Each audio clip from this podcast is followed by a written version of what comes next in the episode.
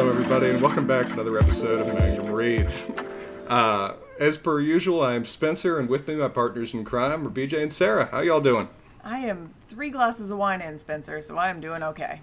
I'm doing pretty well. It's going to be a fun night. Um, kind of curious who you are when you aren't usually Spencer, but we'll save that for another podcast. That's yeah, that's a different You know, I podcast question. I find that exploring literature adding an element of mystery improves the overall audience experience. So, just a taste of it so far. And as you said, we can discuss the whole mystery that is me on a much more extensive, probably psychology focused podcast. So Spencer, For- do you have some alliteration sir. for us with the oh, Knight of the please. Seven I, Kingdoms? I do not have any alliteration for you because I had a, cr- bit of a crap day and I'm eager to talk about a book rather than try to prove myself co- in any way competent to think about alliteration. No, fair enough, I think we had enough. enough. I think, I think we had enough celebration of the particular title of this book and the fact that the latest Game of Thrones episode chose to name itself after it. Yes, um, there are definitely some parallels, and you know, as we mentioned uh, in our previous podcast, we were choosing a Game of Thrones uh, world book to uh, dovetail in with the beginning of season eight, and for one reason or another, um, we ended up uh, pushing up this podcast a little bit.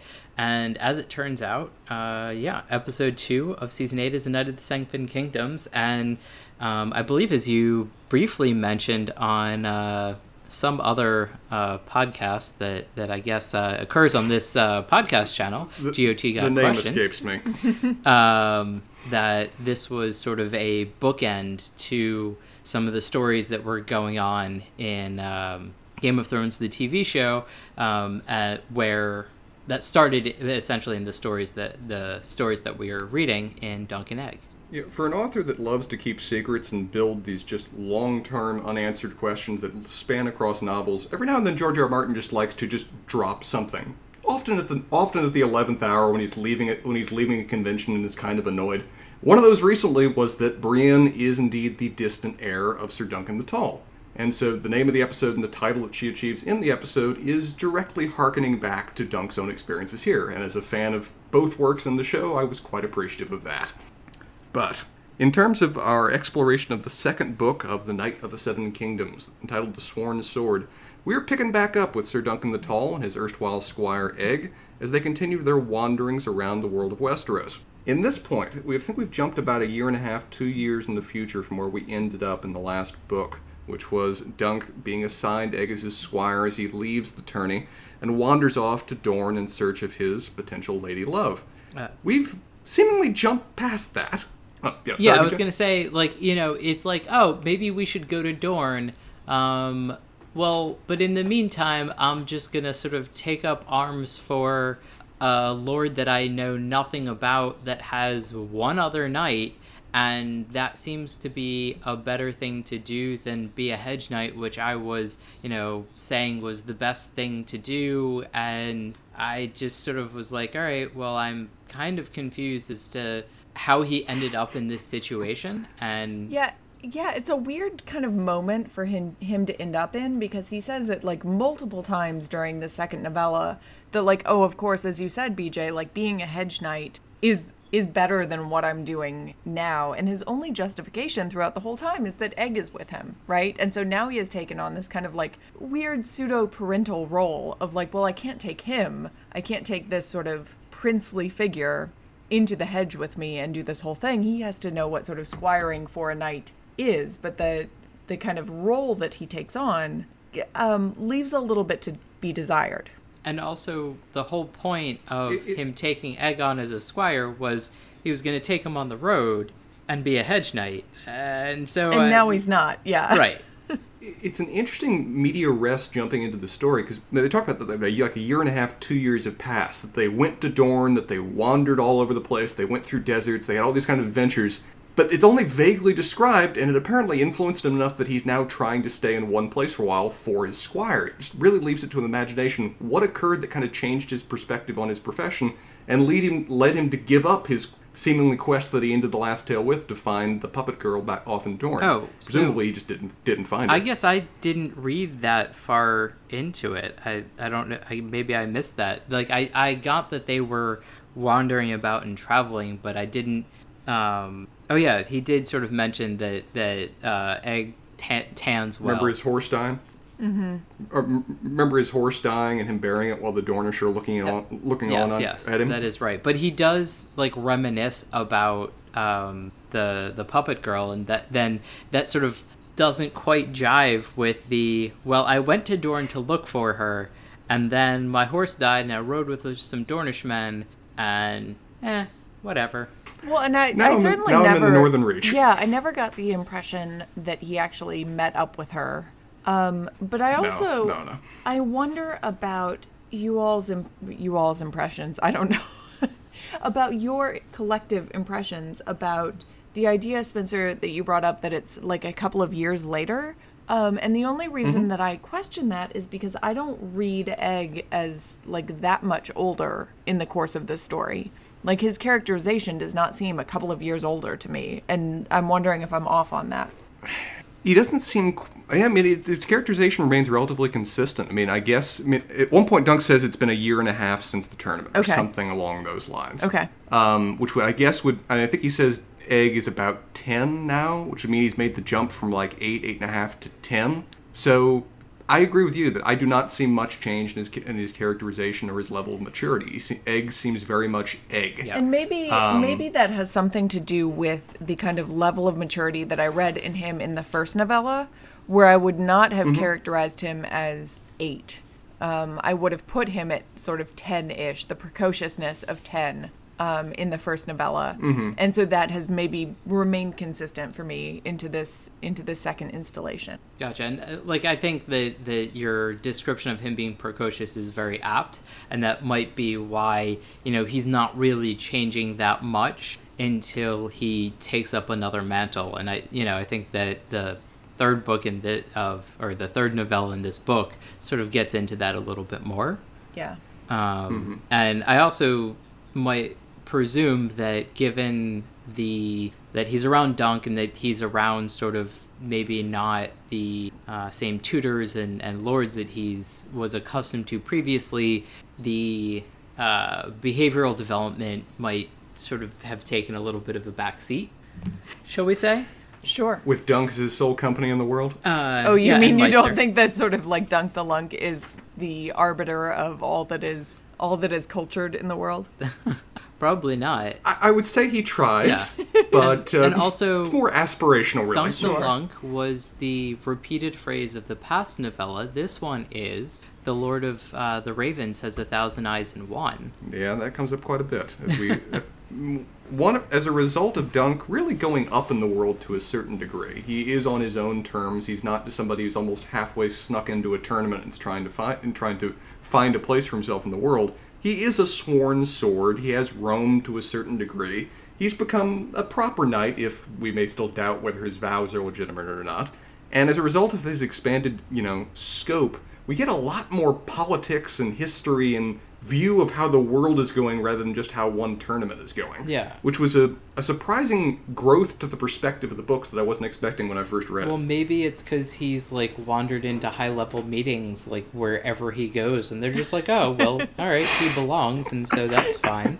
Clearly. Um, I mean, he's tall. He must belong here. That's how it works. So, if our listeners haven't listened to that previous episode where we did the first of this um, uh, book, uh, the first novella in this book, basically there's a meeting between uh, the princes of the realm, and Dunk just sort of wanders in, and then they just like turn to him and start talking to him. And he's just like, oh, okay, I'll just sit here and talk to these people because fine, whatever. And no one questions why he's there, like how he wandered in, what he's doing.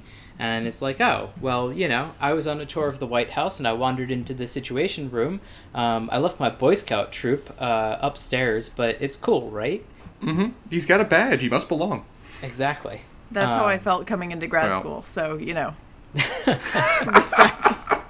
On, in terms of our setting for this book, we are set uh, with Dunk having sworn his sword to a very minor lord in the northern part of the Reach, the land ruled by the Tyrells. He is Eustace Osgrey, who is a knight who has fallen on much worse times than his more distant ancestor. And as a result of a combination of drought, poverty, and increasingly growing tensions with a neighboring lord, Dunk is really in the thick of it in a way that uh, he has not been before. He's given a lot more of agency about choice about how he's going to influence pretty major events. Um, so a couple questions, Spencer, and uh, mm-hmm. feel free to to dr- jump in, Sarah. But I feel like um, of the two of you, Spencer might be a little bit more um, steeped or in the mire of the history of Westeros. Because um, going in, I there's a little bit of a reveal of who Sir Eustace is, and we will uh, get to that in this episode. But Spencer, did you know that going into this book? Did I know who Sir Eustace Osgrey was? Uh, yeah, or why he had fallen mm. on hard times. God no. Okay. For a variety of reasons. uh, Spencer, I don't uh, know. You could know every. You could be like egg and know every banner and every lord in the seven kingdoms, and I'd just say, "Yep, that seems on brand." No, it's fair to say he practically didn't exist before this book. Gotcha. No, I think um, that's I uh, think that's a good question though, BJ, because like you do kind of get the sense as you progress through this novella and kind of discover who Sir Eustace is that like I don't know, maybe in the mythology of this world like you should have you should have known. Yeah. Well, the the Osgrey family is is a relevant family. Okay. They have history. They've got background. They're they're part of the mythology. They're part of the history. I mean, they go back through the Age of Heroes kind of thing in terms of the stories that he describes. His own particular contribution to it, I think it's almost just relevant how insignificant he is because it is the role that he is. He is the lesser heir to a great house. At least that's how he feels, and that's how we find him in throughout much of the story. Gotcha. So, um, would it be fair to say that? Um, that he was always going to have this kind of like not sullied necessarily, but this sort of lesser influence, this lesser narrative. Um, but the war that we become privy to later in the story gave him a sense of like maybe it could be different. I think very much a key motivation of this character and what drives Duck along through the story is him living in the legacy and the ruins of the past. Okay and him desperately trying to aspire to the greatness that he's imagined and been told that his ancestors. I think that compels a lot of his actions before this story. I think it motivates some of his actions during the story. That there is a no small amount of pride in this man that never lived a life or even lived in a world where such pride was really appropriate. But he's being, he's so much looking, feels like he's being looked down upon by everyone that came before him. What he has to live up to, that it propels a lot of his action, often for ill. Now, it is interesting um, to get back to the beginning of this story that mm-hmm. we we are very very much in Medias Res, um, and we don't very know much. any of this, right? Um, we could, no, no, to some extent, be anywhere at the beginning of this story. So, what what is going on at the beginning of the story? So, essentially, In- Dunk is returning from some uh, mission, shall we say, that that his lord had set him on and we eventually find out once he meets the other um, knight in this lord's. I feel like retinue is just a little bit um, overzealous. Sworn it's service. a little grand. um, yeah. So so in this lord's service, um, and who's basically just giving him a hard time, like you know, what are you doing, and you know, have you. Uh, return to uh, Sir Sir Useless and and uh, have you gotten the wine that he sent you out for? And Dunk's kind of like, well, I did my best. I didn't get like all that he wanted, but no one had it. Don't call him useless. You know, he's he's a lord of the realm, and, and I'm gonna stand up for him because that's what's right. And we're knights, and you should hold up the the honor and duty that that we are supposedly sworn to. Because I totally went through that. Mm-hmm, mm-hmm, uh, mm-hmm. But he actually, well, he actually sort of has. So. Well, yeah, and so kind of what you're getting at, BJ, is we really start with this scene of Dunk and Egg coming back from some sort of mission. It's a little bit unclear from the very beginning what they're doing, but they come across um, these bodies in cages. Mm-hmm. Yeah, a crow cage sitting there. Yeah, that have been picked over and um, decaying and um, eaten and all of these kinds of things. Um, but it's not until like several pages into the story that we realize that like the the quote unquote mission they were on was getting wine from some sort of neighboring um, town community. City or town yeah, yeah. Um, it, it's an interesting initial it's an, it's an interesting initial scene because it almost comes across as shakespearean as the two of them talk about these two dead bodies and why they're there and what led them to this moment. Yeah. Um, as they're just debating the reasons by which these two men have been wrapped, uh, tied together in, into a crow cage and left almost essentially to eat each other in the baking sun. Yeah, and, it has then- this kind Ed- of like alas poor Yorick, um, but then a sort of like I knew you not at all, and like what was your crime? Um, I knew you not can only hypothesize. Yeah. Let's let's debate this. but I will do so at length. Yeah. yes. And I, I'd also, I Um, think, is contrasting the time that they are in with um, the later novels. That this is not winter is coming. This is dead of summer. Drought summer is is here. here, and maybe there's more magic in the world um, because at least the rumors are that the king's hand, I believe, is a sorcerer and is responsible for some of this. Though that could be similar to like every other attribution of like a, a bastard and, and somebody who's a little bit more of a schemer than a fighter. But I feel like with the mythos of the rest of the books that we have, that that's not really a thing. At least you know, however many hundred years later, the uh, main s- series, the main set of novels take place.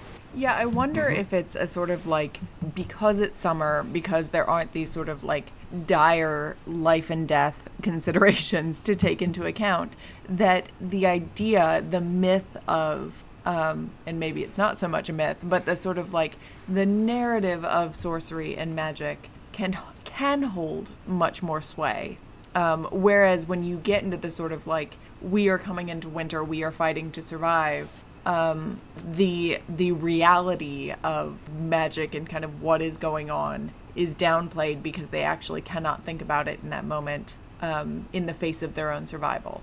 and I think uh, it's I think it's a mix between those two as well. Uh, I think that there's like no imminent, all impro- all approaching ac- apocalypse, but there has been a very lo- extensive series of unfortunate events that has befallen people, and they're kind of looking for somebody to blame in now a more idle repairing time of where we get over the course of describing this that there was a horrendous drought, that there was a the great spring sickness which seemingly killed off a substantial portion of the population of Westeros, including like the king and several of the princes. Because we're the current king is a guy we had not heard of before in the prior series, nor his um, right hand, uh, his hand to the king Bloodraven. We never previously mentioned because they were too down, too far down apparently the line of succession. Um, so it seems like that while there's no all-approaching apocalypse to distract people that will get more important things to worry about, there was a series of very disastrous events in the past and though things are slowly starting to recover and people are still enduring them to a certain degree, they have enough idle time that they're looking for somebody to blame as responsible for what has befallen them. And Bloodraven, the albino, one red eyed, manipulative, distrustworthy, non noble bastard figure, perfectly checks quite a lot of boxes of the classic villain from all the fantasy tales. Yep. Um, and I I also think it's kind of funny that he's just never addressed. It's sort of like, you know, you expect the uh, red herring big, big bad to have some effect on something. Some role. Um, and he just doesn't, Yeah. which I kind of No, he- appreciate. Yeah, he, he is setting in background. He is he plays no active role in the story. Um, but one one thing I want to hit, hit about the Crow Cage before we get too far into this is it leads to a fun discussion between Egg and Dunk about why the two of them are there. With Egg having very romantic, kind of childlike views about, oh, what are they like, some famous robber or whatever else, and Dunk having much more sober views, which I think in some ways set the theme and the subject of what's going to be the main focus of the text. But his view is no, they probably just pissed off some lord, and some lord can do whatever they want when they're on their own land. Fact that guy's missing a tongue, maybe a crow plucked it out. Maybe some lord didn't want him talking to him. Yeah. But it really sets up the uh, kind of world of justice that they're operating in, which was really relevant as the story is going on. That a lord has the power of life and death and can do as they damn well wish on their own lands. And the kind of like very small relative differences between the rank of relatively minor lords really matters in the lives of everyday people. Yeah. which is something that i think that we don't we probably don't get enough of enough of in the um in the later novels is the kind of like extent to which the everyday politics and regional politics and local politics really affect kind of what the day-to-day existence looks like and we really do get that in this story um, and in this series of novellas really So, Sarah, I- are you I saying really that um, George R. R. Martin should add more perspectives in, in his novels? to to better round out. Oh, is that is that is that not a new position to bring to this whole thing? I am I'm just curious where, where you were landing on this. potentially he he has more room in these kind of side side projects um, to do some other things that there was not room to do. Um, It, it, it is a great point, sir. And something I really do like about this novella is we really do get the perspective of the actual peasants that are forced to endure the Game of Thrones, the the, the games that lords play. Like when Sir Eustace, we'll get to it later, but when Sir Eustace does his peasant levy, he essentially just summons a collection of people to die for his vanity. Like five. and they have I think it's eight, but something like that. Oh. But they're they have no chance of surviving his particular plan for what he wants for them. But they have no choice in the matter. They have come here to die, and that's about all their story is to be. And I and guess he I'll himself is not like a particularly big player in the grand scheme of things. No. Yeah, so we are very much in local politics here. Like that is that is the story we are talking about. Mm-hmm. Yeah, I was gonna say like that. It is one thing that I do appreciate about things that TV shows can do with uh, in shorter amounts of time is sort of give a slightly alternate perspective or a different view, or at least show what minor characters are doing as like people on a screen rather than like ten pages in a novel. Yeah. Um, and I think that there are TV shows and movies that do a really good job of that, and, and I think that the um, the show is one of them. And um, I I think there are rumors that, or not rumors, actually like confirmed information that there will be like prequel uh, shows, and so so I'm sort of curious if uh, we might get a, a rehashing of of this uh, these stories. I, I, unfortunately think that George R. R. Martin really does actually intend to write more. Well, unfortunate. That's a weird thing to say. I think he really intends to write more Dunk and Egg, and as a result of that, I think he got burned pretty bad by the books getting beyond where he'd written, and I don't think he wants that for Dunk and Egg. I think he wants to write more of these before he al- allows the rights to go to screen. Interesting. But for this story, Yep. um, one of the first things they find, and one of the real, real things that really gets the plot in motion, as they're talking with, as they're riding back with their wine, with Egg on his mule, and uh, Dunk notably only riding one horse, which gets explained later, Thunder. They come across, across Brown Bennis, who mocks the lord that they're in service of, but they pretty quickly discover that the bridge that he's standing on has no water running underneath it, whereas only a few days before it was running low, but still with a flowing stream and fish in it. Now, pretty utterly dry with just dead fish lying on the surface with no explanation attached to it other than Brown Bennis just kind of shrugging and saying, eh, there's a drought. Let's not look into it. So, uh, Spencer, do you think Brown Bennis would have been sent to the wall in a different era? Uh, if he waited around long enough for someone to catch him, sure, but this seems like the kind of guy that knows when to exit stage left, and he does so well. Fair enough. I mean, I guess he just it surprised me that um, and uh, that he's in the service of somebody who presumes himself to be noble. I think it's also someone who presumes to think other people are noble if they appeal to his vanity. And also, he doesn't have much room to, you know, be choosy about who was willing to come pledge his sword, their swords towards him. I also feel like this is just like, as much as I have sympathy to Sir Eustace, this is just like bad city management, right? you should Yeah. know if your main water source is not running for some reason, right? So I could understand in some sort of larger city where there are um, several different rivers or tributaries or creeks or whatever, maybe you lose track of one of them, but this is it. Um, and this is it for a relatively small amount of land, people, um, et cetera, et cetera, that he is responsible. Well, like many of the elderly who are in a semi-retired state, it appears that Sir Eustace really does prefer to go antiquing, because that's most of what he seems to do with his spare time is just rummage through the old antiques that are sitting up in his cat. His, I do castle with massive air quotes, but Standfast, which is just kind of a tower sitting in the middle of nowhere. So I, I guess Uh, I will say that he does have the excuse of it was fine like two or three days ago or a That's week fair. ago. Reports may not have gotten back yet. That's Um, fair. And also, Sir Bennis, uh, and we'll use the term loosely, is like, oh no, why don't it's just the drought? Like it's fine. Um, like why would you question it? Which I feel like is super short-sighted for like the laziest dude ever. I, I, I kind of interpreted that he may have either known or assumed what the actual reason was and just did not want to get involved in that shit. Right, like I completely agree with you, but it's also kind of a well, what's Bennis gonna do? Yeah. Because he's basically entirely reliant on Sir Eustace, as far as I can tell, like putting up with him being super lazy, and the only person that seems to be going out and getting consumables is, uh, you know, a maybe 16 year old and his 10 year old squire, and they don't seem to be doing that great a job of it either. Yeah, I think, they said, oh, well, Dunk does not know how old he is and can only guess. And I think he, at one point, claims that he's approaching 20, but it's probably closer to 18 or something like that. I thought in the last book it was, well, I'm pretty sure like I'm 16 by now. That seems about right. But we're a couple Well, of it's years been two years. now, yes, yeah. that is, that's true. Um, But So they Uh. they meet Bennis essentially at at the bridge and discover that there is much to Bennis's not chagrin, but sort of like chagrin that they have figured this out. Um, that there is no, God forbid, that you notice there is no water running under the bridge. Um, damn your eyes. and so the um, Dunk, I don't know if it's even to his credit, to his sort of like being a person in the world, is like, why the fuck isn't there water under the bridge? Um, and Bennis tries to downplay um, the whole thing, as we have talked about. It's sort of it's just a drought. Um, you know, there's nothing to worry about, and Dunk is Dunk is having none of this, right? Mm-hmm.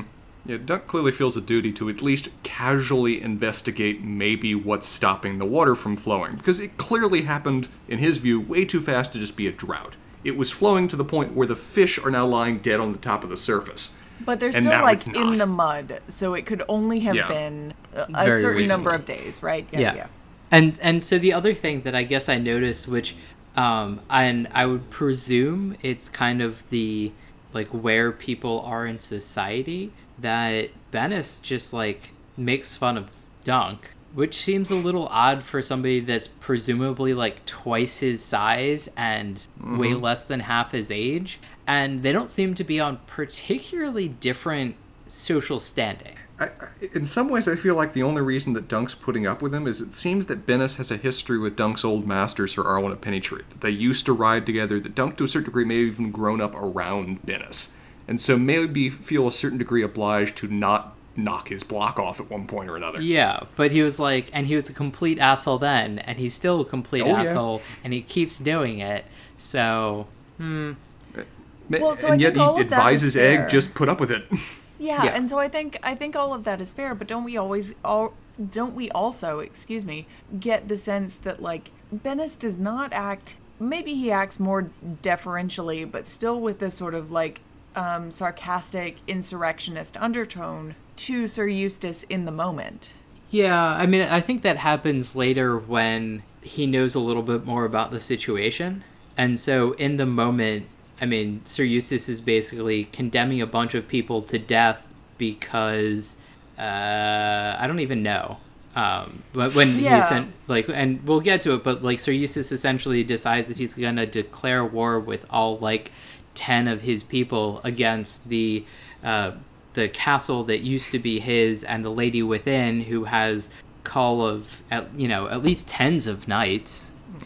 Um, and it's kind of like Dunk's like, all right, like I guess like dying is a thing that could happen, but also, I mean, I kind of have well, not the heir apparent with me, but one of one of the princes. One of noble blood, one of royal blood, right here. Yeah, and it's just like, well, I probably shouldn't just be like, all right, well, we're gonna die because this dude's decided that he's done. Um, and I I will probably uh, go into I think he might be a little suicidal at that point, but Oh, we'll get to that. Let, us get. Sure, yeah, so, Let's get there. So Dunk In terms of immediate events. Yeah, Dunk is not buying any of um, Sir Bennis's nonsense, um, and decides, you know what, I've still got some energy in me.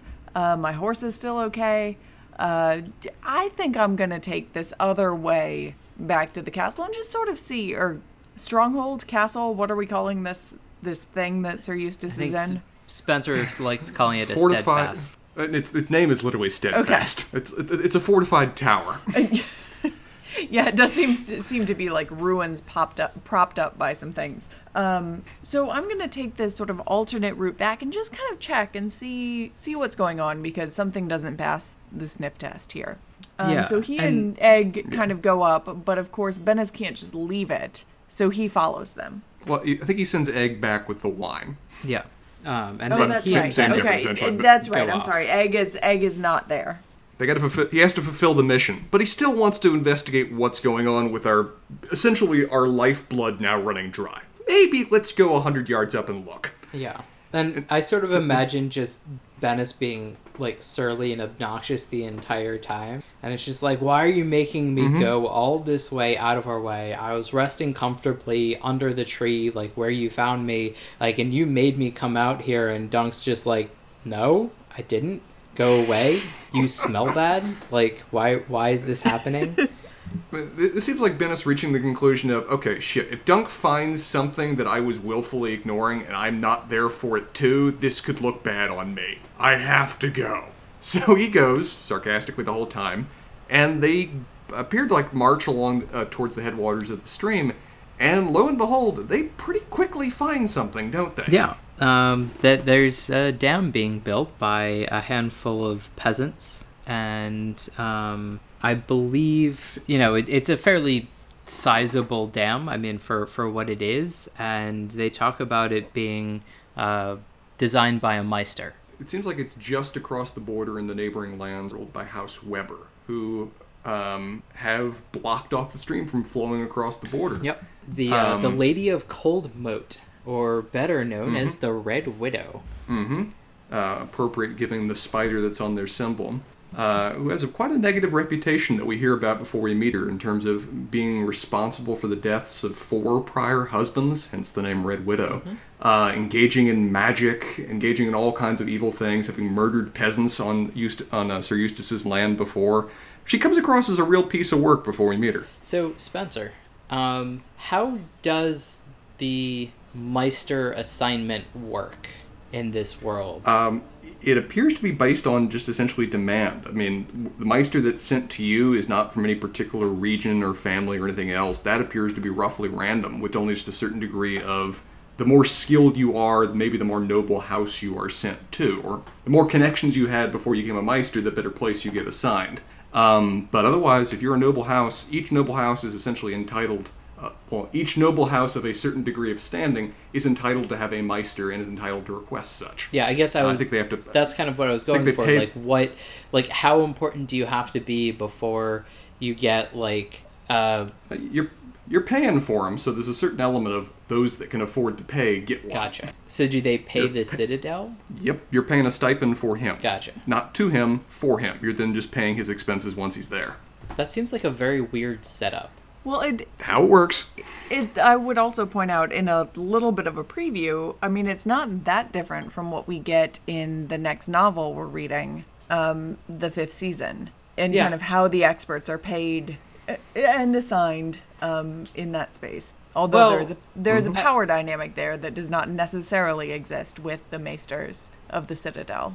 Right, but I would also say like they the it's well in the next novel that we're reading, the fifth season, that you know there's this group that goes along go, that goes around and sort of takes care of sort of local problems, and I feel like that's kind of similar to like getting in touch with a company and paying them for some work, and they send somebody out. Mm-hmm. Whereas Contractor basis. Contractor kind of basis? yeah, whereas this sort of feels like, well, it's a contractor, but they're essentially Yeah. part of your family now and are going to live with you and are going to counsel you for everything. And that just, Forever. yeah, seems super weird to me. It has an odd mix between monastic and just very dedicated scientific study that it's just how it plays out in the world. And it's noteworthy that Sir Eustace does not maintain the power, influence, or money necessary to have a Maester in his home, whereas um, the Lady of Cold Moat most certainly does. Yeah. And is using him to his utmost extent in terms of trying to improve her lands. Yep. Um, anyway, so But- they happen upon this uh, group of peasants building uh, a dam, and Dunk sort of goes, uh, "Hey, you shouldn't be doing that." And they're like, who are you and why are you talking told- to us? Mm-hmm. um, and they're like, all right, you know, it's the Maester that made it, and you know, we're putting it up, and and then it's like, well, you can take it down, and it gets a little heated, um, and then Bennis is like, well, we're knights, we can just do whatever the fuck we want because why else would I be a knight? And all right, I'm gonna, you know, assault some villagers because, you know, again, what are you gonna do? I like that it's a certain mix, you know, we're knights, we can do whatever we want, and also really kind of pissed off at Dunk that he's even in this situation. I think he straight just tells Dunk on one point, Why did you investigate this? Now I gotta kill somebody. Now I gotta start something. Look what you made me do. Yeah, he, he kind of reminds me of like a mob enforcer, but not even one that quite rate like the cut rate suits that they always wear. Yeah, it was a sort of like Godfather situation to me, but like a Godfather situation where the sort of like enforcer doesn't really understand what's going on, um, and has gotten a little bit, you know, a little bit into his own head as to the sort of relative power that he wields in the relatively low situation in which he in which he finds himself. Yeah, I, I guess I kind of imagine like an old school mob where everybody's in like those like pinstripe suits and and and Sure. that kind of attire, and then um, somebody that's a little bit more say stereotypical New Jersey kind of mob like walks into that crowd and they're all just like, uh, "What are you doing here?" And that's Sir Bennis. Yeah, no, we're like we're putting we're putting a possum head in somebody's bed instead of a horse head. Yeah, There's an interesting comparison. um, it, it's an interesting scene uh, in terms of immediately, as we're saying, um, Sir Bennis walks up to one of the seemingly lead peasants there and just opens his face with his sword, just cuts him from jaw up to his forehead, or up to his jawbone, or cheekbone. And these guys bleed now. Dunk immediately intervenes, and I'm all, I'm left to wonder to a certain degree of what would have happened if Dunk hadn't been there or hadn't intervened. Bennis kind of implies that he was just about to go ride down and kill them all. Yeah, uh, he he does. Um, well, he says, you know, either the pear trees that you're watering with this stream die, or you do. Um, And he, and it's kind of like it would be a shame if somebody got hurt here. It's like, all right, you need to like calm yourself. Like you, you probably barely have a sharp sword at this point, so. Yeah, there's a, there's a line he says to Dunk later of where I should have cut I should have cut his bloody throat for him. Only then the rest would have run like rabbits, and we'd have had to have ride them down, ride down the lot of them too. You'd kill twenty men, twenty two. That's two more than all your fingers and your toes, Lunk. So he's I mean, he may just be puffing to a certain degree, but he's speaking pretty casually about just wholesale slaughter that just no one would have noticed from his point of view. Yeah, and I think this also sort of speaks to, you know, maybe even if he wasn't wearing armor, what being able to wield a sword kind of means, and sort of the history that we sort of get into a little bit where a lot of the fighting age uh, men have been killed like 10 years ago. So it's kind of unlikely that there are going to be a lot of peasants that are of sort of able bodied and maybe have military experience. Um, and so he's probably taking that little bit of experience and cold steel way farther than it should go. It's also giving us a perspective of how broad the term knight is. Last uh, novella, we saw knights pretty much in their tourney best. This one, we're seeing how knights can be like, well, hedge knights in particular, can be like Dunk, maintaining knightly virtues is the best idea that they s- best idea that they can, or they can be like Sir Bennis, pretty much just a officially anointed thief, a man a man with a sword perfectly willing to wield it in a way that benefits him. Yeah. Uh, it makes for a rather intimidating person to have around. But uh, have this having occurred and Dunk really quickly realizing that none of this is going to be good, they decide that they're going to ride back to Standfast and inform Sir Eustace about what has occurred. Yeah, and Uh, and I think this again reiterates how little Bennis thinks of Sir Eustace. Keeps calling him useless. Says like, "Oh, I would have just lied to him. Well, the stream dried up. Like it doesn't matter." And I think this sort of speaks both to his the lack of caring for anybody else. So um, one of the themes that comes up a lot with Dunk is noblesse oblige, which is like the duty of the nobles to provide for sort of everybody, the commoners underneath them. that Bennis clearly could not care less about. And Not a bit. basically Bennis being a lazy sod and just like, well, I don't feel like having to deal with it, so eh, what's the worst that can happen? Well, they, they ride back to Standfast, and we come across for the first time Sir Eustace, who immediately strikes me as a more than somewhat tragic figure, of where he is an old man wrapped up in the past, doing his own antiquing in his own drawers. He's presumably rifled through a thousand times before, very much alone. That is, we know that his three prior son, that his three sons died in the uh, in the Blackfyre Rebellion, a war that seemingly happened before the first book. Uh, we know that his daughter died in the spring sickness. We know that his wife died sometime before then too. So it's really just him and his two immediate servants just up in this rapidly decaying tower on a hill in the middle of nowhere. Um, And so Doesn't uh, we also in these like couple of pages get drawings of everybody. Um, we do, and I love the drawings that that uh, complement this book. Yeah, I, I- I think that they're they they are a, a fairly significant addition, um, and you sort of get the like scruffy dirtiness of Sir Bennis and her his sort of dour expression and the wistfulness of Sir Eustace and sort of how he's keeping up appearances because in this sweltering heat in his castle he's wearing uh, at least two layers and you know is sitting and, and reminiscing over a shield and and has that um, diabetes mustache going. Well, so can I ask? Wilford Brimley, yes. Can I ask you both, like, given, um, and we get right in a row at least three, yeah, three illustrations of Sir, of Sir Eustace, um, or I'm sorry, of of um, Eustace in different sort of situations and angles and all of that. But like, when by the time we get to those illustrations, what does he look like you expected him to look from the descriptions that we got from Sir Bennis and even really from um, Dunk himself? No, I, I think that he looks younger than I expected. Um, and I guess he also looks hardier than I expected. Yeah. And then in the last looks one, like- he sort of looks a little bit more like I expected. So it sort of, um, you get more and more of, you know, sort of what he looks like in his surroundings. And then the last one, it's just like a bunch of crap surrounding him, like hemming in on his uh, seat of power. And he sort of looks like the stuff around him is encroaching on his person. Yeah. It, it, yeah, go ahead, sir. Oh no, I was, and you can go ahead, Spencer. I was just gonna say, like those first two, at least the first picture, certainly he looks like a a hale and hearty older gentleman, certainly, um, but he looks like a powerful man. Um, Yeah, but Spencer, I like your point about the last picture about the sort of like stuff and dross of the past really overtaking him um, in this moment. Like he really needs a sort of Marie Kondo kind of thing to happen well, it's here. not the blackberry bushes, so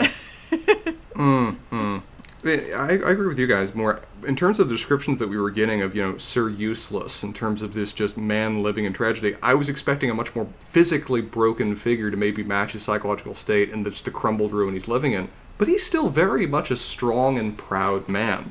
He carries himself well. As much as he's getting along later in years, he's still quite a bit of strength and determination. As, you, as you pointed out, BJ, in terms of his attire, in terms of constantly being dressed as a noble should, despite the sweltering southern heat and no one else being there to see him in this state.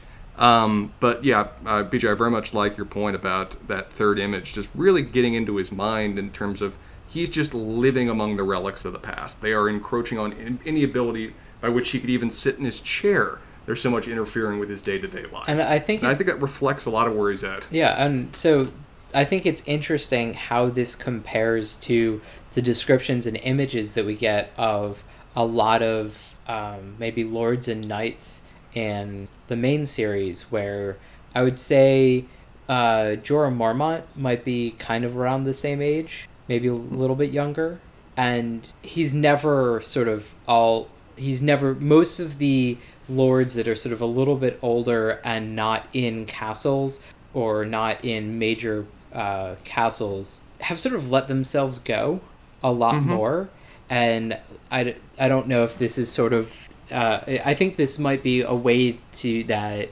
uh, Martin is contrasting what the this age is like that we're in with the um, Dunk and Egg books compared to uh, Winter is Coming books. Yeah, it's an it, it's an age and a, a narrative of relative prosperity, right? Um, these are like relatively minor concerns to be dealing with in the Yeah. scheme of things. Mm-hmm. It's a lot of people willing to die over, you know, water. Willing to die over whether their melons and their barley and their fields are going to get what they need to to survive so that people can eat tomorrow. It's not the same level of world-changing concerns that we see in the novellas, but it's, prob- at least from their perspective, no less important in the immediate day-to-day. Well, I was Yeah, gonna say up was- until the very end of the books, I feel like the the schemes are who holds power. You know, there isn't like the the major world changing calamity going on in like three quarters of the series. Mhm. So, like, I agree with you. So that's where they change that. get to, but not where they start. Yeah, and I think you know maybe we get a little bit more of a sense here, although we're we're still not like entirely in the heads of like we're never entirely in the heads of like peasants trying to exist in this world. Um, and so there there is a there is a possibility that the sort of the idea that the water is not getting to where it is supposed to be is as disastrous for the peasants living here in their day-to-day lives as the sort of winter is coming narrative right in in what that actually means like they're probably going to die in both scenarios and we don't get that in either one um, Yeah. although we are a little bit closer to it here than we are in the main narratives Yeah. of the novels Right. And I think that it might just be because it's a novella, we don't have like any of the commoners coming to Sir Eustace or sort of anything that Yeah. you might expect to go on with a terrible drought and there being a lord that you can like go talk to. And I mean, I guess also the peasants that we eventually interact with are kind of not the cream of the crop, shall we say? yeah are they Um, really going to come politic with the lord Yeah. around um, them i don't know they're less of the pearl barley and sort of uh, what you get in large bins at a at a warehouse.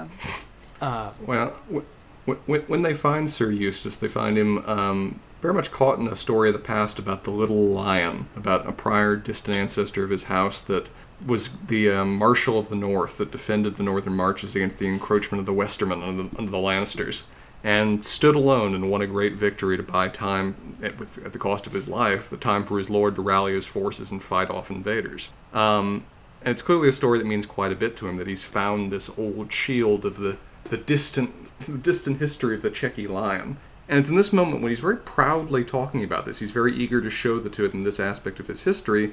Dunk has to tell him what's going on with the, uh, stream nearby. Bennis is wanting to leave out a lot of the details. Dunk cuts right to the heart of it. Your stream is blocked. It's being done by the Webbers. And oh yeah, Bennis may have just started a war.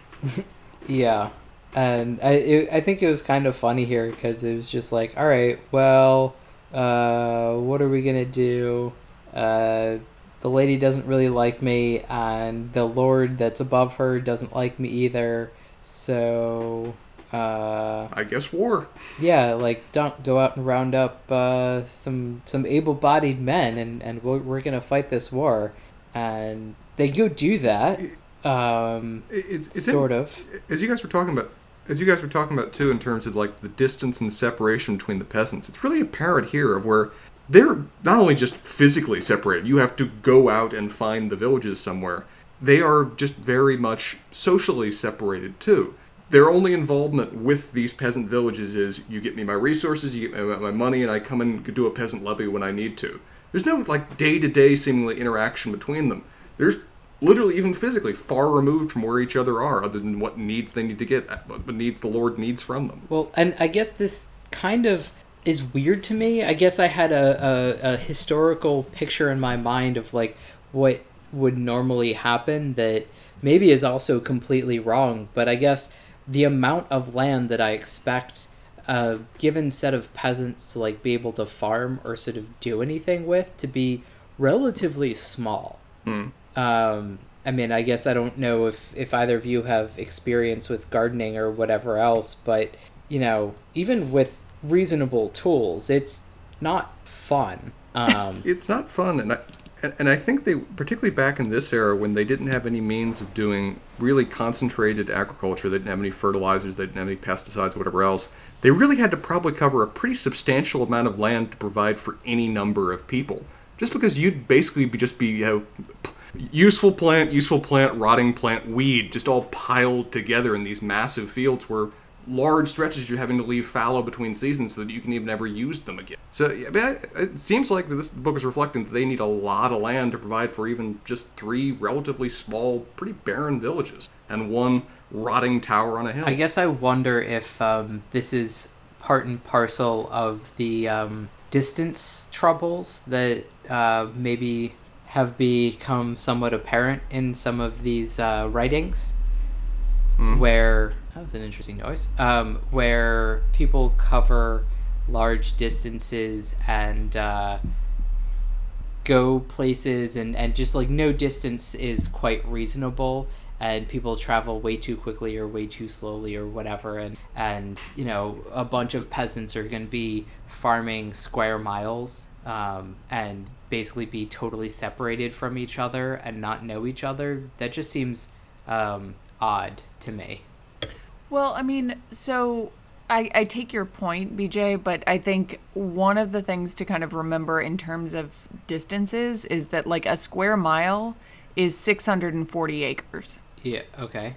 So like you can you can farm a and I mean I don't a family or whatever cannot farm 640 acres, but just in terms of like distances and the amount of space that you would need to farm a um, an amount of crops that would sustain at least who we get to know in this narrative. Um, you don't actually need that much space. Right. That I that's sorry, Sarah. I I'm on your side. Okay. All right. Like the the amount of space that that seems to be covered by the Chequy lion, and they seem to be able to cover within presumably a very minor lord space that has you know maybe 50 families on it that somehow don't Yeah, yeah, know yeah. each Yeah. other and somehow aren't all like exactly related to each other because apparently people marry across the country or something hmm.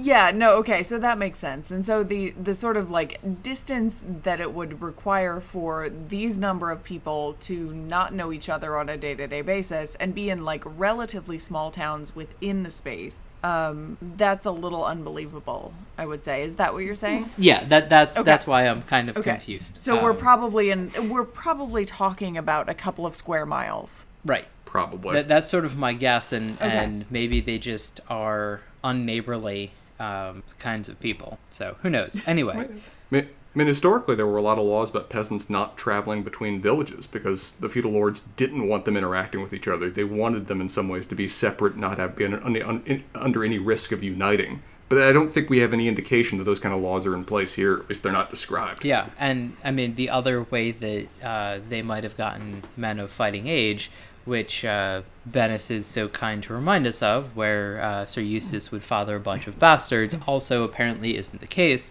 So um, they're very hard up for uh, recruits. Well, Dunk and Egg ride into one of the nearby villages where there's basically no one there because they're all out working in the fields. They hoist the banner of the Chequy Lion and they declare that there has been a peasant levy. Anybody of fighting age should go to Standfast at short notice. And this old lady is just like, "Is it war again? What's with the boy's head? Is he sick?" And it's just the like the funniest interaction of just like, "Is it war?" But much more importantly, is that child sick? it's shaved. Well, but like Um, objectively, wouldn't the question, wouldn't the most immediate question actually be like, is there someone among us who can spread disease relatively Fair, very quickly? fair. Yeah. And there was point. a disease that went through there recently, so that right. So that's like in yeah, that's in living memory. Is like, Yeah. oh fuck, if this kid's sick, this is a much bigger deal than like is war coming. Yeah.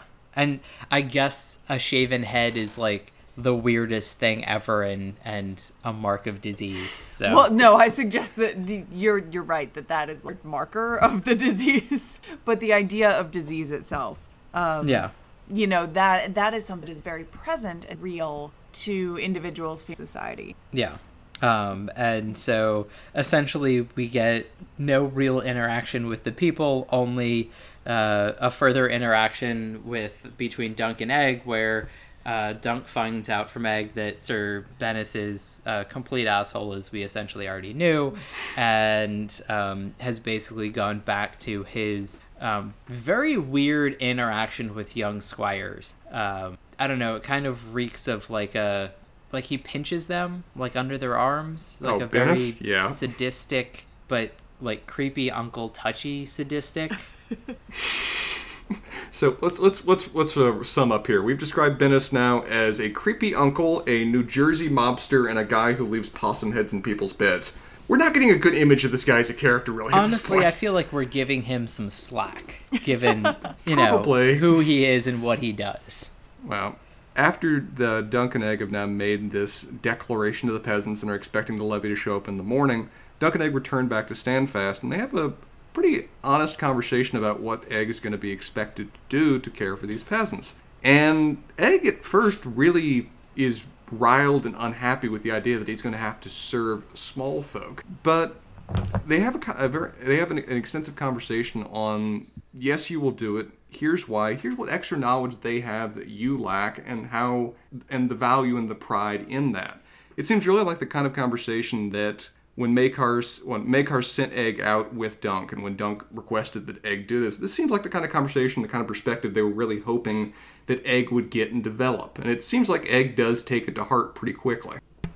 But I feel like they do have a very weird conversation about it, where Egg's like, "Okay, well, I'll learn to plant barley, and then I can teach them about like Lord's Banner." Yeah, it's a weird It's what they- exchange that he has decided that that is what is going to happen there. they each have their knowledge they each have their skills and they're going to share Yeah, and Sarah, I feel like this is where your comment about like him being young and precocious comes I think comes in again, where it's just like that sounds Yeah. like something a 6-year-old would say, maybe. Yeah. Yeah, And- that that red is very young to me because like I don't know, you're supposed to have been to like Dorne at this point with with Dunk and like this is this is your read on this is still your read on the world. Um something about that reads a little off to me.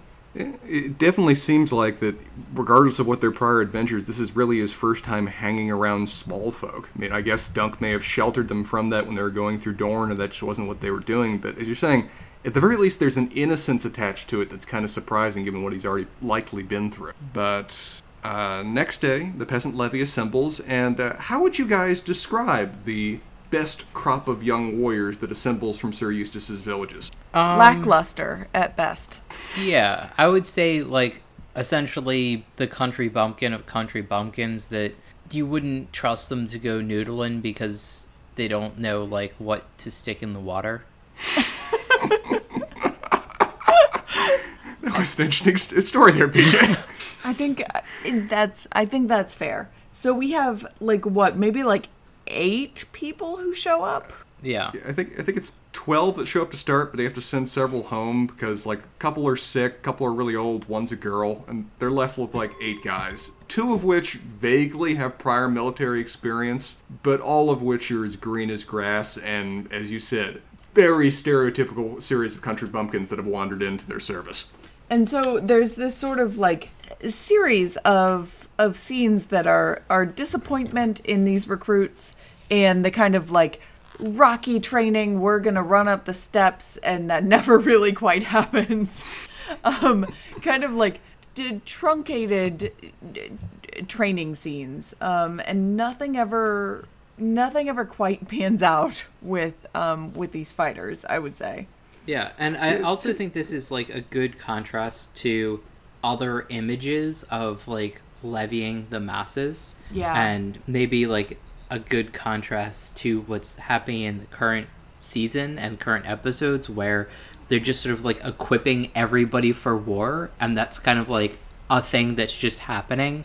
Whereas I think like what we're seeing is kind of like a more maybe realistic version of Yeah. like well you know we we put some sticks together and that's a shield um and you know we had some big branches and we're going to use those as spears as opposed to sort of everybody gets their forged weapon that somehow you know the Castle Forge is just- providing.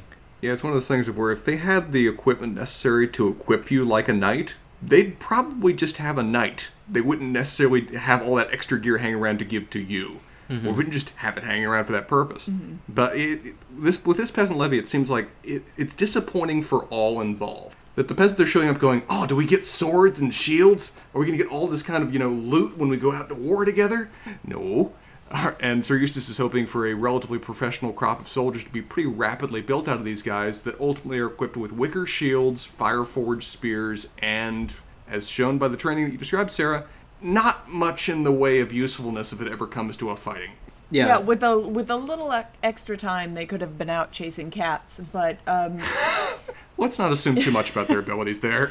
as yeah, it is, and, and I think the picture like really kind of sums it up and does a really good job of. It kind of looks like a, a community show puts on uh, Robin Hood kind of group. These are the merry men. Yeah.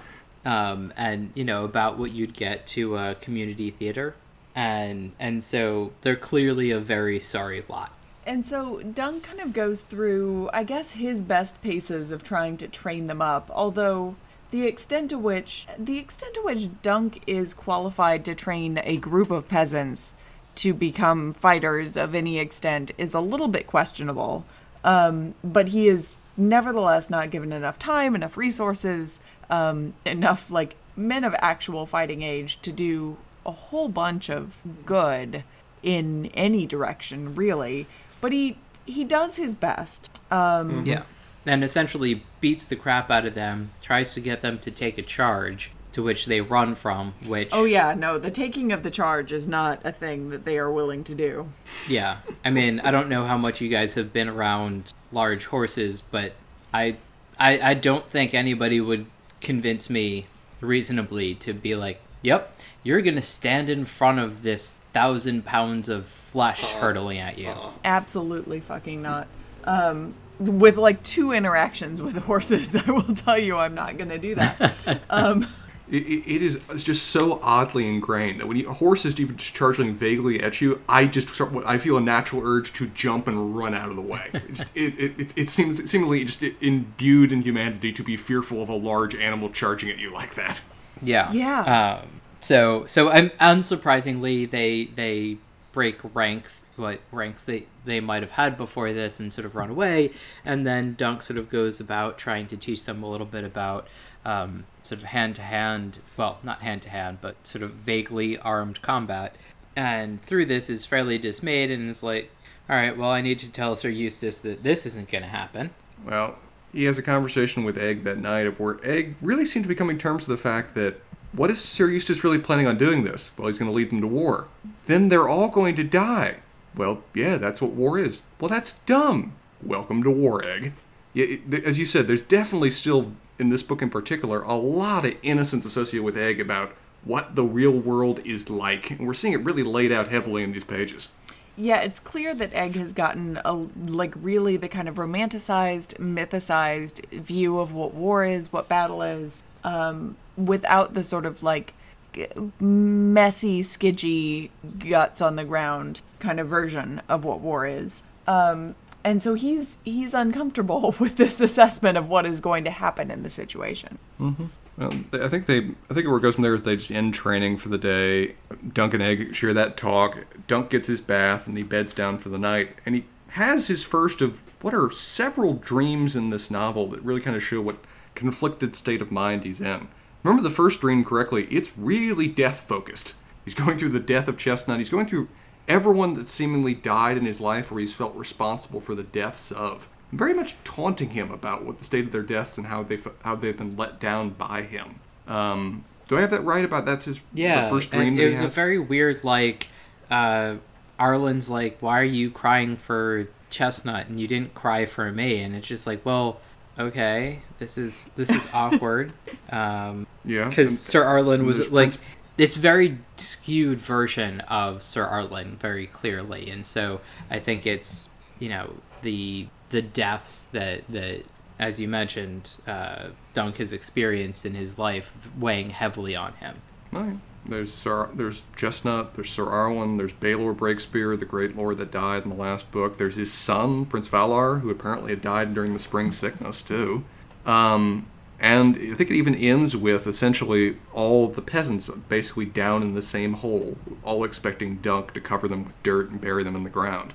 Um, which sounds like a very unpleasant dream to have, but seems to be tying into the conversation with Egg about we're training these people to go die. This is just another responsibility on my conscience that I'm building towards, and it's clearly already affecting him, even if he's not decided to do anything about it yet. Yep.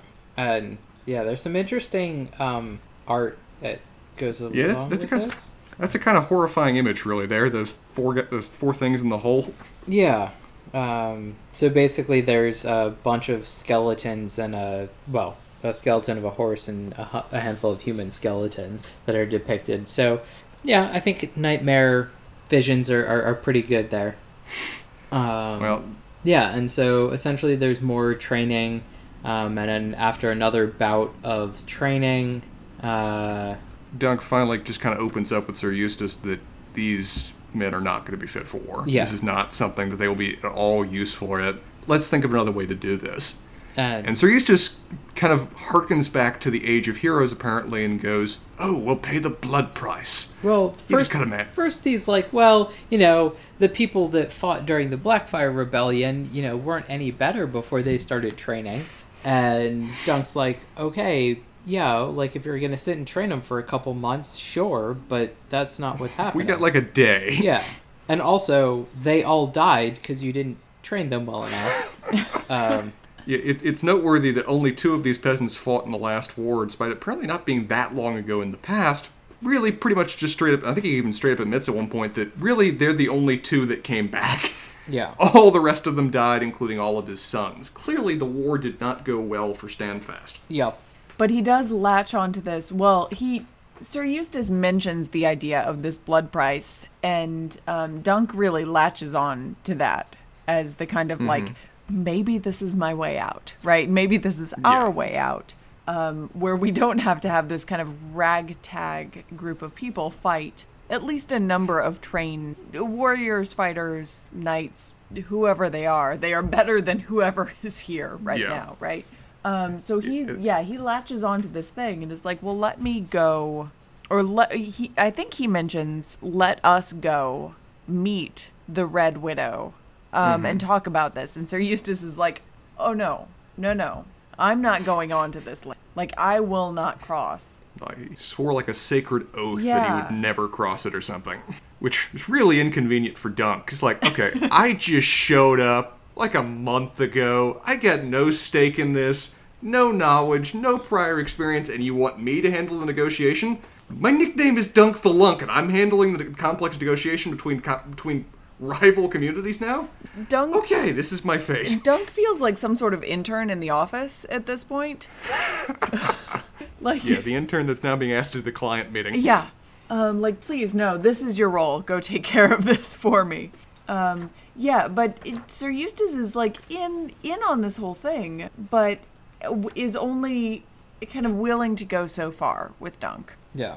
Yeah. And so it's like, all right, we'll just take a handful of silver and see see if you can pay her off, which Yeah. also feels like very little money. Uh, to the peasant, it would be a, a, a, a king's ransom, probably. The peasant would never price that much money in his friggin' life. Really? But 'Cause- But how thought, much like- of that really goes to the peasant? that's a question right there. Well, the other The- well, it's one silver to the peasant and three to the lady. But Right. and Spencer, I feel like you had a long session about the um, economics of uh, Westeros. Um, Mhm. But I do believe that like ev- even in the last novella we were talking about, like a silver, like while being a reasonable amount of money, is like maybe like a week or two at an inn. Well, it's one of those things though that we see. It's it really shows just how stark the divisions in this society are. Of where you like you talk about the Topper Lords, they're dealing in hundreds of dragons for major events. You're talking about hedge knights, whatever else, they're dealing in certain amounts of silver for their gear and whatever and whatever else they need to afford for their profession.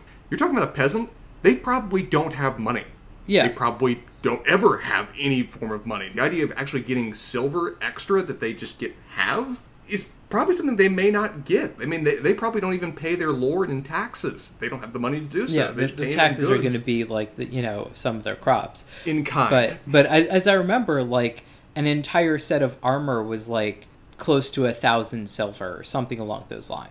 It was, but it just again, it's something a peasant could never even aspire to. And I think Right, that but I guess the the payment to the lady to like take down Oh, her no, you- dam for three It's a silver. pauper.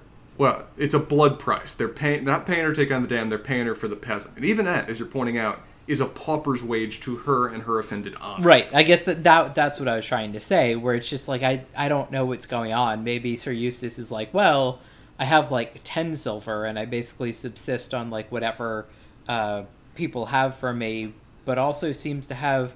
And I guess this is where, while the picture is great that we talked about, where he has all this stuff around him, it looked like he had a crap ton of swords, which Well, and it was also like mentioned in the descriptions that all of it was like relatively decrepit.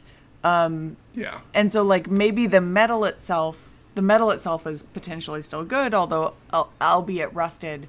Um, but the kind of stuff around it that makes it like a thing in the world, like the um, the leather and whatnot, Right. that is all probably gone. But I would also point out that like the idea of pay- paying a blood price to the Red Widow has literally nothing to do with the peasant himself. Um, Right. It has only to do with her honor, and so the Yeah. like relative weight um, of what is paid has nothing to do with like what would be a fair price for the labor of this peasant or what they mean to the society. Like it, it literally does Right. not matter. Um, Yeah. It is This is not a replacement. What is, this is not yeah. a replacement value kind of thing. Yeah, it is what is she willing to accept for this like besmirching of her honor for this person she has never talked to before, um, never even known existed, um, being disfigured and cut. Which like, all right, well, I guess a dragon or three is probably about the right price for that.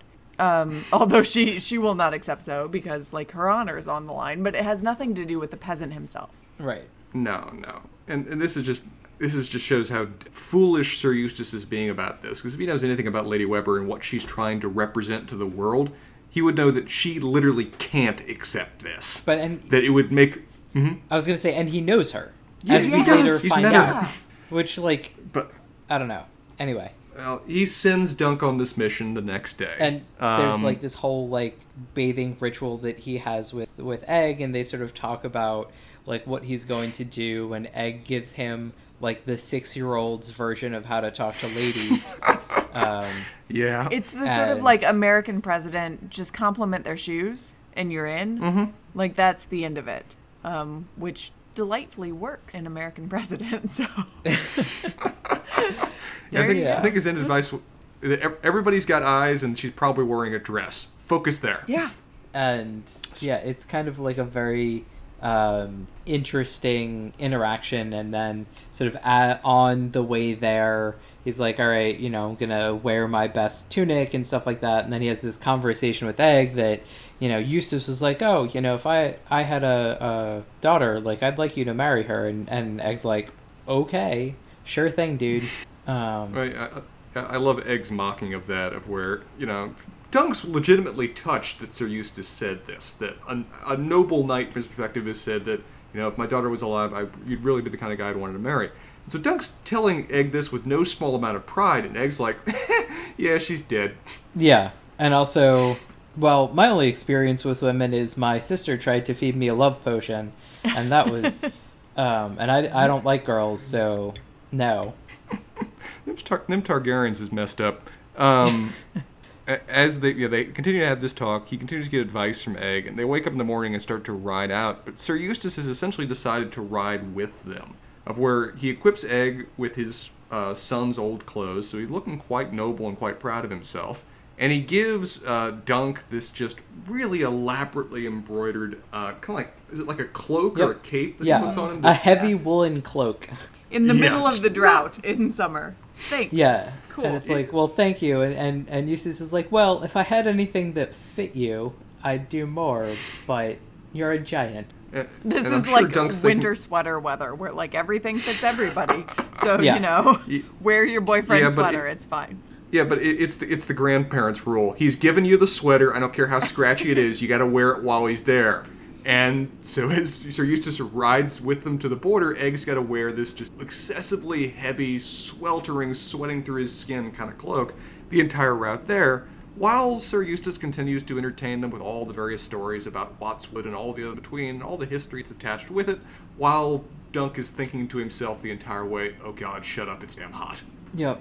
And I mean, I, I think the other funny part is like Dunk's worried about egg being way too hot and getting you know boiled a boiled eggs as he says, and it's like, well, doesn't he know by now? Like the the true blood Targaryens don't seem to mind heat whatsoever. Um, so I also found that kind of interesting. And then we get another picture of Egg and um, what, and he looks a lot more like a girl in this uh, picture, but sort of a, a very poofy riding outfit with his big floppy hat to protect his head. Exactly. Well, on their way, we get more and more talk about the Blackfyre Rebellion, which, as we're picking up as the story goes on, seems to have been a really horrendously bloody civil war between two different factions of the Targaryen family, where the various Targaryens you saw in the last book were the winners of it. But it was a war that a lot of people in this story fought in and a lot more died in, including the bulk of Sir Eustace's family. And I think that you're bringing up like it was a civil war. It really seemed to encompass much of the Seven Kingdoms. Yeah, with various houses fighting on each side, and them even talking about, well, were they on the Reds or the Black side, as they're discussing various other lords and uh, as they go on. Uh, notably, Sir Eustace never exactly reveals what side he was on as a plot point that'll come up later. Which is interesting um, that he does bring up the lord that he fought for, and that Egg doesn't know that. Though I wonder if it just sort of wasn't important for Egg to learn those banners, but that's sort of like the one thing that he's super useful for in the previous story. One of the things that may help there in terms of Egg not knowing about it is it seems like a lot of these houses that fought on the losing side don't exist anymore and may not have existed at the time Egg was born. So it may just not have been a house that he would even learn about because it just doesn't remain to be something to learn about. That makes sense. Um, but we get all this talk about the uh, Battle of the Redgrass Field, about the various warriors that fought on each side, about Daemon, the leader of the quote unquote rebel forces, and his death in the battle by Bloodraven's shenanigans. Um, so it's a lot of description of history that, again, Dunk really does not care about in this given moment because he's just so damn hot and wants to make it to this damn castle so that he can make a fool of himself, as he assumes he's going to. Eventually, um, Sir Eustace leaves them. I think when they reach the stream, which I think is like the boundary of his oath that he's not going to walk on cold, not walk on Webber land until cold, Cold Moat is his again. Because um, apparently it was used to be the seat of the Osgreys in the distant past. We don't know how distant, but presumably a long time, a long time ago. Yeah, and uh, so they get he gets a little bit more of the battle here, and it's kind of like, all right, well, I'm not going to quite ask him straight out. Did he fight for the Pretender. Mm-hmm. Um, and yeah, and then essentially, uh, as far as I can tell, Sir Eustace sort of sends him off, and then he has the uh, trials and tribulations of uh, the Lady Spider's house. Which no aspect of that goes according to plan or at all well for him, I would say. Yeah. Well, yes and no. Yes and no. Yes and no. There is an. It, it doesn't go according to plan, but it goes well in ways he doesn't expect. Yes. Um, anyway, so essentially, uh, he sort of announces himself at the door, mm-hmm. um, and the uh, let's see, basically the I don't know, head of the castle or, or the administrator sort of is like, all right, well, I guess I'll take you in uh, maybe I'm not sure. And then an old farting maester is like, "Hey, take him in, like let him say his piece," and then farts a couple more times because that's super important to the story. Again, this is getting straight Shakespearean that we've got a farting maester in the story. Uh, I think his name is Sefton Se- Septon Sefton. Is that right? Which is, you know, really helped by the fact that he is not only a, a farting maester, but also a sort of drunk fighting, uh, drunk farting maester um, which does not help with his name at any point either. Yeah, and he sort of passes by a bunch of people practicing archery and catches the eye of a young girl and then sort of wanders in and talks with a lady in a dress for a little while who seems um, like she's a few kingdoms short of seven. It's apparent as he's walking through this yard too that okay, there's a lot more wealth at play in Coldmoat. For one, it's a larger castle, and for two, there are knights here. There are people equipping and arming for war here. Uh, it's very apparent that the the relative levels of prosperity and of military strength between Standfast and Coldmoat are night and friggin' day. Um, putting probably no small amount of pressure on Dunk as he's walking this that if I don't reach a treaty right now, we're all going to die. Yep. And so he essentially just starts talking to this lady and tries to get anywhere. And um, in walks uh, the lady herself, who was the young girl that he saw, or the what he thought was, or who he thought was young girls shooting uh, arrows in the courtyard. That is just like, all right, what are you guys doing? What's going on? Okay. Uh, yeah, my steward was playing a joke on you. Sorry about that. All right, what are you doing? And it's pretty apparent that he misjudged her from the start. She's, while short and slight in all ways, um, she is very much in command of her situation. She's about in her mid 20s. She speaks with a voice of authority that he doesn't really expect and pretty quickly puts him off his game. He returns to the lessons that Egg taught him to try to re- establish himself in the situation, and uh, yeah, that um, uh, square peg and round hole does not go over too well for him. yeah. Um, yeah, he essentially tries to compliment things that aren't there and tumbles all over himself. And then it gets awkward and basically is like, all right, well, so this is the situation. Uh, what can we do about it? Um, I'm trying right now in the books. Yeah, I, like they, they sort of go back and forth, and it's just like, all right, well, you know, you're taking our, our water, and she's like, well, you know, we need that water, and well, one thing I think it's apparent as they're having this conversation, you eventually encourage them to go off and have a private version of the conversation rather than do it in public, is that as much as he's being very much awkward, at least at first, she seems more than somewhat humored by this particular tall, strange, awkward knight that's before her. She, some, some of her dialogue is downright mischievous. There's a certain amount of playful flirting that seems to be attached with this that Dunk does not pick up on at all because he's utterly intimidated by her. Um, but he seems to be doing better than he thinks he is. Up until certain moments of this private conversation, of where they have what appears to be a very honest talk about the circumstances about what's going on. Um, and she seems receptive to at least have the discussion and hammer out what's and hammer out her own perspective on it. But it pretty quickly becomes apparent that Dunk has been deprived key bits of information that might have assisted him in these talks about what Sir Eustace's actual position in Westeros is right now. Yeah. One, one of which being he does not own this stream anymore. Uh, a more than minor detail he could have pointed out. And oh yeah, he actually fought on the side of the of the rebels, and as a result of that, is lucky he even kept his head, much less any any degree of power and authority in the surrounding community. Yeah, and also, I mean, given the whole story, uh, sort of unsurprisingly, I, I think that there might have been some run-ins with Bennis before, and so maybe now everybody or and, and the you know the lady spider now has cause to say all right Bennis is an asshole. He's been an asshole for a really long time, and he's done something that I can finally call him out for. So, you know, give him to me, and we'll kind of call it even. Um, so, which is not a term that Dunk's really willing to negotiate on. He's come here with a specific purpose to pay a blood price, which she just utterly laughs at as almost insulting um, and is not willing to give over anybody's life or even yield terms because he hasn't been given any authority to do that. Yep. One thing, one thing he finds out though that's interesting from Septon Sefton, who is either drunk and just speaking about all kinds of things, or is actually trying to tilt this conversation in a way that maybe he believes it could actually result in a positive outcome, is that uh, the lady Rohanne, uh, Rohanne, Rohanne, how do we how do we want to pronounce her name? Lady Webber.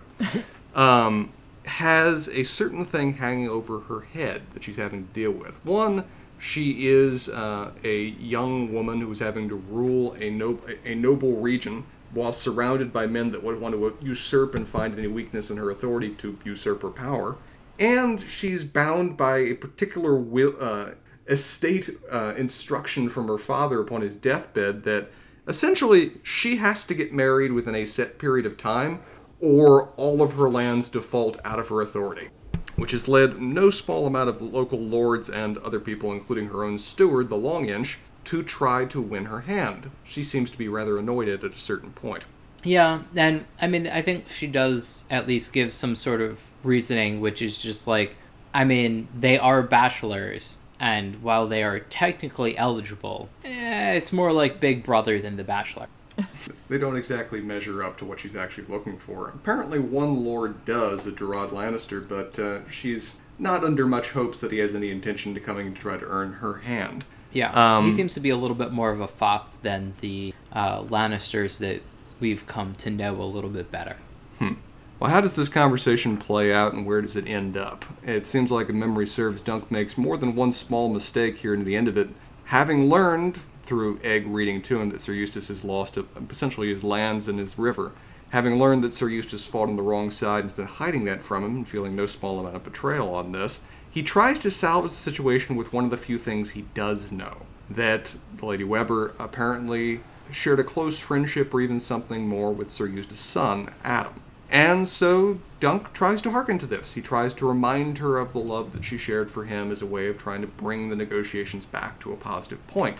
This proves to be a mistake. Because again, Dunk was provided essentially no information before he went on this client meeting and is just ad libbing it as he goes. Yep. And he walked into one hell of a trap with that one. Yeah. Yeah, anyway, so Spencer, as you were saying, like he gets slapped and, and makes a poor decision there, um, and then is essentially escorted off her lands and sent on his way. Um, could, and could, could your could Sir Eustace have more set him up for failure with this? There's a lot of information you could have provided to assist him with this conversation and know what landmines to avoid, what positions of weakness he was coming from. There's a lot he could have helped, but I guess that Sir Eustace's pride was of too great a degree to admit this kind of, you know, weakness or deficit in his legacy that he's having to deal with, at least not to a, even one of his own sworn swords. Yeah, I mean, I think we get a lot of uh, a lot of evidence that um, Dunk could have screwed this up all on his own, um, but not having the requisite amount of information that would have been available to him is certainly not doing him any favors. But he could have ended up in the situation where he is sort of being slapped by the lady of the neighboring d- town, community, whatever. Um, while still having enough information to kind of salvage situation in some way. right. Yeah, and I think I think it's apparent that if Dunk hadn't been tied to Sir Eustace here, he was actually doing rather well for himself just as Dunk. She clearly liked him, or was at least very curious about him. She's asking him about Sir Arlan of Pennytree. She's asking him about his past, which he's a little more than a little bit embarrassed about. And uh, uh, Don't- early on, even offered him, you know, it was like, well, you know, why don't you swear your sword with me? Um, And she might have had some ulterior motives there, but like reasonably, you know, if he was not, and we again don't know how he ended up in the service of Sir Eustace, could have, you know, at least worked his way up in the world. And she offers like, hey, you know, we have people here that can train your squire and and help out with like the help that you kind of seem to need. Yeah, it's interesting not only how he got kind of hooked up with Sir Eustace, but like his personality trait and staying so intrinsically connected to Sir Eustace.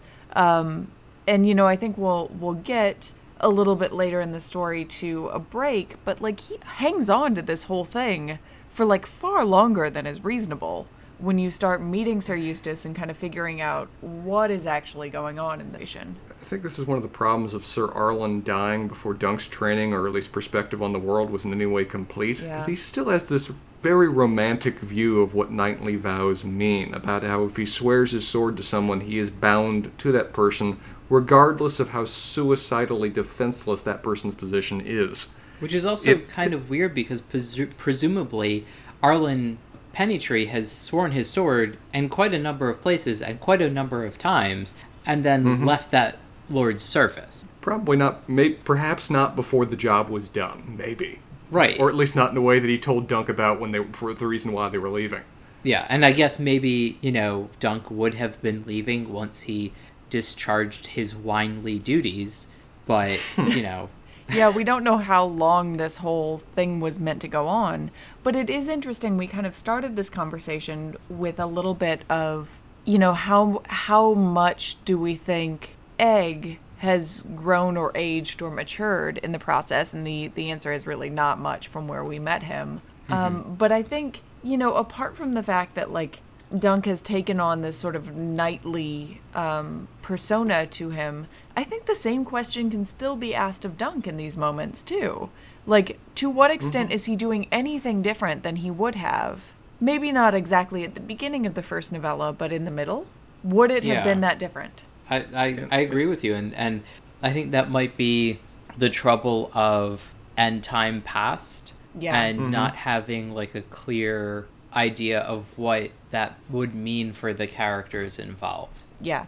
It- it's one. Of, it seems like it's one of the traps of episodic storytelling, of where the only apparently major movements in a person's life happen when the camera is on, hmm. and seemingly the years in between, nothing of importance happen. We're focusing in on the relevant moments, but it leaves them in a certain static state between episodes that don't always make a perfect degree of sense. I mean, I like Dunk's character growth in this novel. He seems to really improve as a person and improve his, per- his perspective, get a better idea of what it would potentially mean to be a knight of the Seven Kingdoms. But I guess that means that the year and a half previously, he just kind of carried on carrying on. Yeah. So- and the adults in his life haven't seemed to do anything to help that along. Yeah. So speaking of a static state between episodes, Well done. Go on. I, I think we've reached a good stopping point for this one up. Yeah. yeah. So essentially, Dunk and Egg get sort of kicked out of um, of the the Red Widow's um, castle, and are on their way back to Cold Moat. Is that right? They're leaving. Cold They're Moat to leaving Cold Moat. Yeah. Okay. Um, so they are on their way in transit again, and so perhaps, as you mentioned, this would be a good time to kind of pause on our end um, and Yep. pick pick the journey back up again with them. Right, We'll return with our next episode with the exciting conclusion of the second novel of the Knight of the Seven Kingdoms, The Sworn Sword. Until then, BJ, as always, where can people listen to our material if they're curious to find out more of our various uh, discussions? Yeah. So, um, as mentioned before, you can find uh, the uh, titular podcast, as it were, that we're also paying homage to with uh, Mangum Reads, the GOT Got Question, um, and supposedly Mangum Hoops, where uh, Lee and Levi talk about basketball. Um, and then Whiskey on the Weekend, which uh, we're going to revisit in about a week and a half. And Spencer's going to um, glory in the uh, trials and tribulations that I've set up for him. Um, and you can find all of that. Appreciate you, sir.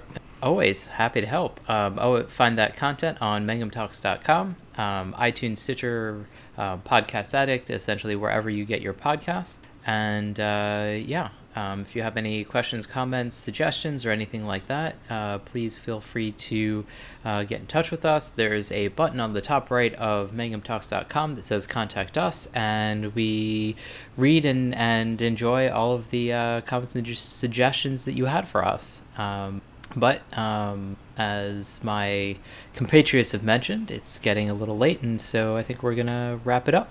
All right.